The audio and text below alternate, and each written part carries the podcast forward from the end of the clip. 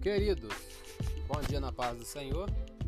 Palavra de Deus para o nosso dia de hoje, livro de Salmos, de número 23. Queremos ler todo o capítulo.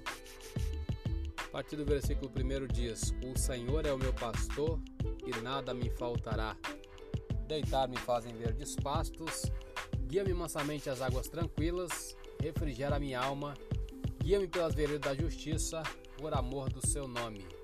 Ainda que eu andasse pelo vale da sombra da morte, não temeria mal algum, porque tu estás comigo. A tua vara e o teu cajado me consolam. Preparas uma mesa perante mim, na presença dos meus inimigos. Unges a minha cabeça com óleo, e o meu cálice se transborda.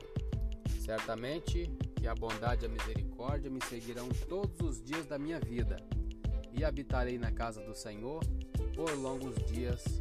Amém. Que Deus nos abençoe.